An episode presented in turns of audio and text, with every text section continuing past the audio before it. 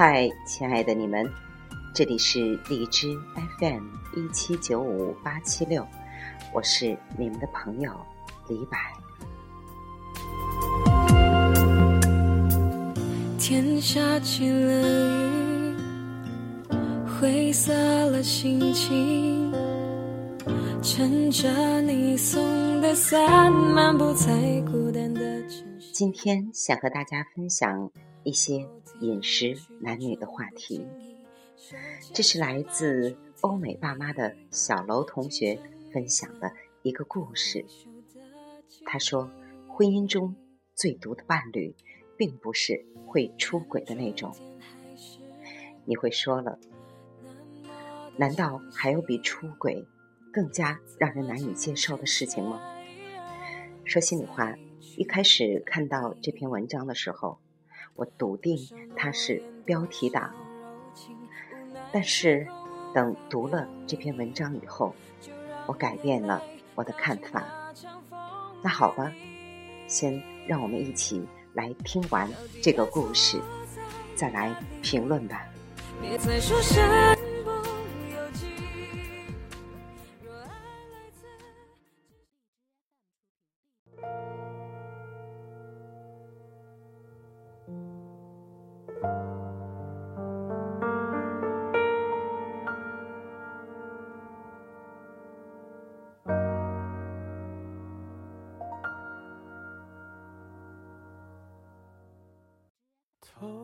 在我们的印象中，张涵是个特别好的男人，在顶尖的咨询公司工作，工作体面，收入高，为人温文尔雅，从不发火，关键是对太太还言听计从。但是张涵的太太却是一个悍妇，认识他们夫妻的人都说他是个气管炎。张涵的太太挺胖的，常常气呼呼的脸让她看上去特别的凶恶。很多人私下替张涵抱不平，甚至有人说，如果张涵找个小三儿踹了太太，大家只会为他鼓掌，不会替他的太太伸冤。据说张涵和太太是大学的同学。年轻时，太太长得也很美，是戏里的五朵金花之一。婚后渐渐变得邋遢起来，而且结婚之后，她的身材就开始发胖，且一发不可收拾，脾气也像身材一样越来越庞大。雨还在下。张涵加班多，出差也多，每次加班出差，太太的电话总是不断，大家只听见电话这头的张涵“嗯，嗯”的应承着，可是手上还忙着工作，敷衍着对着电话回几句。可不久之后呢，电话那头的声音就越来越大，大家都知道，张涵的太太又开始吵了。滴入你的心，告诉你我在想你。张涵工作上特别积极，总是抢着出差加班，大概也是不想回家面对咄咄逼人的太太。偶尔和同事在外面喝酒，聊起来家里的那位，也是唉声叹气，欲言又止。朋友们也知道他太太的凶悍。张涵晚上不能玩的太晚回家，否则太太会连他的朋友一起骂。张涵不能随便带朋友回家玩，否则太太的脸色比家里死了个人还难看。有些和张涵关系特别好的哥们儿，甚至悄悄暗示张涵离婚算了。那雨然而张涵还没有提出离婚，太太却先一步提出来了。理由很简单，两人性格不合。据说张涵还挣扎过一段时间，不过太太铁了心要离婚。周围的人都鼓励张涵：“以你的条件，绝对可以找个比他好的。他离了你呀，绝对找不到比你好的。过几年有他哭的。”看太太也不打算回心转意，加上周围人的劝说，张涵也就想通了。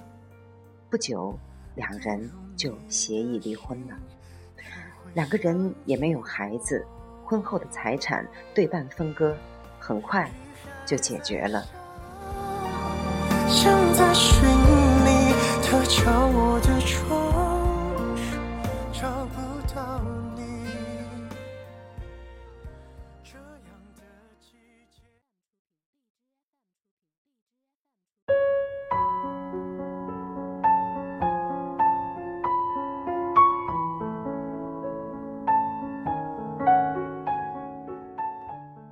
张涵恢复单身以后，朋友们就开始帮他撮合。张涵长得不错，收入又高，相亲的姑娘络绎不绝。不到一年，张涵就和一个叫小谭的姑娘在一起了。小谭比张涵小八岁，文静美丽，关键是她对张涵充满了崇拜。和小谭在一起，张涵感觉到了久违的优越感。两人在一起时，张涵一反常态的话多。每次看着小谭一脸崇拜的倾听，张涵恨不得把自己的人生经验都讲给他听。不到一年，两个人就结婚了。张涵的前妻离婚不久也结婚了，据说对方是个大学老师，讲社会学的，脾气比较暴躁。两个脾气暴躁的人在一起会怎么样呢？自然是三天一小吵，五天一大吵。听邻居说，两个人经常吵得鸡飞狗跳，甚至还会动手。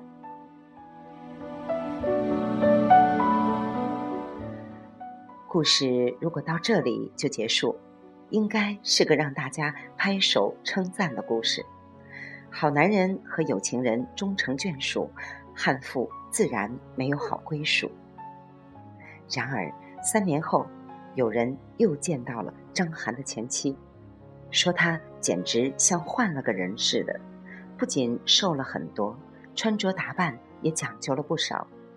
年纪虽然大了些，但有了成熟女人的风韵，似乎又能看出年轻时候的娇美。和现在的丈夫站在一起挽手说笑，特别甜蜜。有着她前妻朋友圈的人也说，她和现在这个丈夫似乎特别爱旅游。丈夫只要放假，两个人就到处旅行。婚后这几年，似乎已经跑了不少国家。不是说婚后常常吵架吗？据说刚结婚那个时候。有一阵儿是常吵，可好像是越吵越好。这几年两个人已经不吵了，大概是结婚头三年把一辈子的架都吵完了。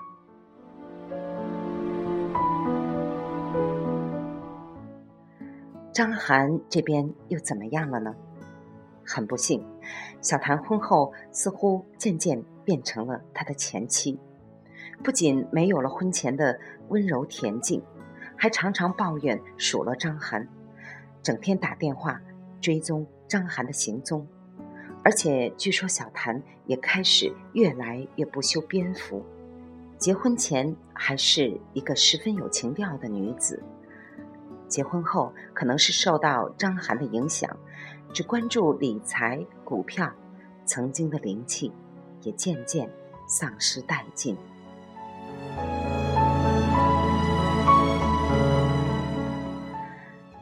有人觉得张涵太倒霉了，老实男人总是遇到悍妇；还有人觉得小谭婚前真会装，看起来文文静静的样子，谁也想不到婚后又是一只母老虎。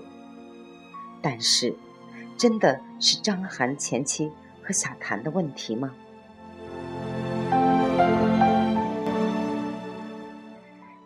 你信不信，这世界上有种人能够将伴侣逼成恶人，而他们却楚楚可怜的当着别人眼中的受害者？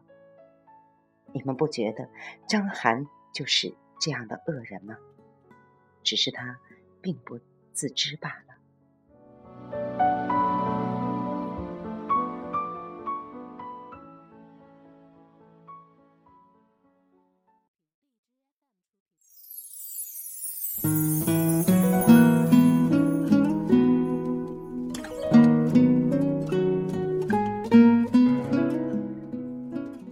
都是带着原生家庭的烙印和对婚姻的期待走进一段婚姻的。最初几年，夫妻双方的冲突更像是两个原生家庭的磨合。此时，夫妻争吵并不十分重要，重要的是如何回应彼此的消极情绪。理解性和支持性的回应固然是最好的。但是，能做到这一点的人并不多。用愤怒去回应的人占绝大多数。虽然这种回应方式一直持续，也会给婚姻家庭造成很大的伤害，但是却比逃避或者毫无回应这种方式要好太多了。你不要放弃，行不行？我在过马路，你人在哪里？这条路希望跟你走下去。最近我张涵这种伴侣的毒，毒在不给对方回应。用他自己的话说，就是和女人有什么好吵的？或者我说不过他，当然只有闭嘴。小谭曾经也对朋友抱怨，结婚前整天说不完的话，还教我工作上该做什么，怎么搞好同事关系。结婚后却变成了闷罐子了。我为了和他有话讲，还专门跑去学理财，结果他和那些狐朋狗友聊得不亦乐乎，和我在一起却无话可说。家里的事情既不管，也不参与。问他的意见，就是轻描淡写的来一句：“随便你，无所谓。”连吵架都像我一个人在唱独角戏。很多夫妻是在尝试和伴侣连接无果的情况下，才将对话变成了争吵。他们咄咄逼人，其实是想要一个回应，一种反应，或者一个确认。如果得不到，会觉得很慌张，甚至是恐惧。陌生又熟悉，爱似乎来得很小心翼翼。这种慌张和恐惧的情绪，往往会被愤怒的情绪所掩盖。所以，张涵前期的咄咄逼人，甚至凶悍的吵闹，不过是一次次尝试和他。连接无果后的不安反应，逃避的伴侣才是婚姻中最毒的一种伴侣。他们会让另一半感觉自己虽然结了婚，却越来越孤独。这种孤独会加深他们对婚姻的不信任，进而更加想将对方捆绑在自己的身旁，害怕与对方失联。他们会更迫切的想与对方连接，这种迫切会让对方更加的逃避，而逃避又反过来让他们更加的不安，甚至愤怒与恐惧。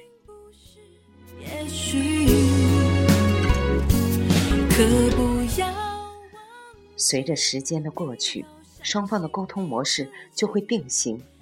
一方咄咄逼人的时候，另一方就厌倦、逃避，然后双方都对这段关系感到失望、愤怒。婚姻中的双方无法彼此在心灵上交锋，彼此滋养，反而会啃食着两个人曾经积淀下来的情感。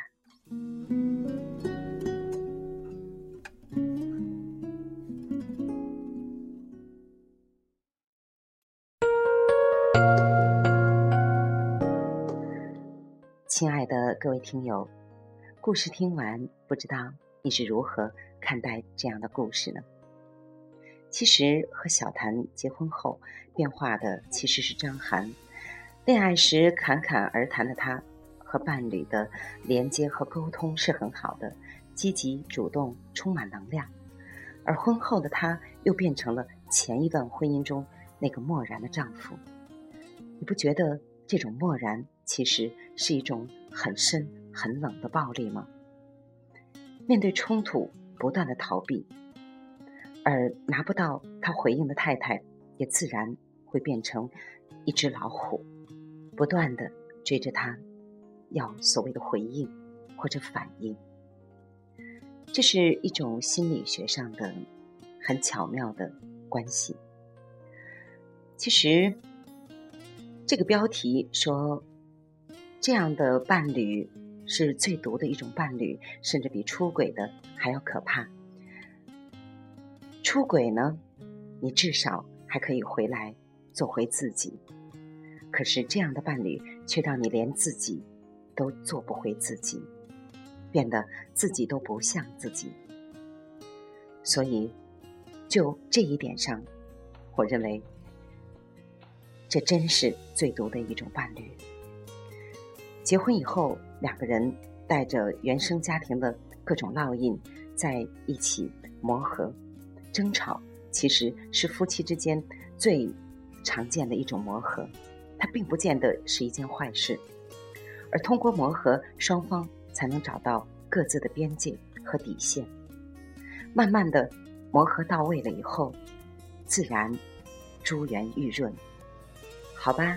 今天的节目就和大家分享到这里，祝你们幸福快乐，都能驾驭好自己的家庭，都能美满和谐。感谢你的聆听，晚安。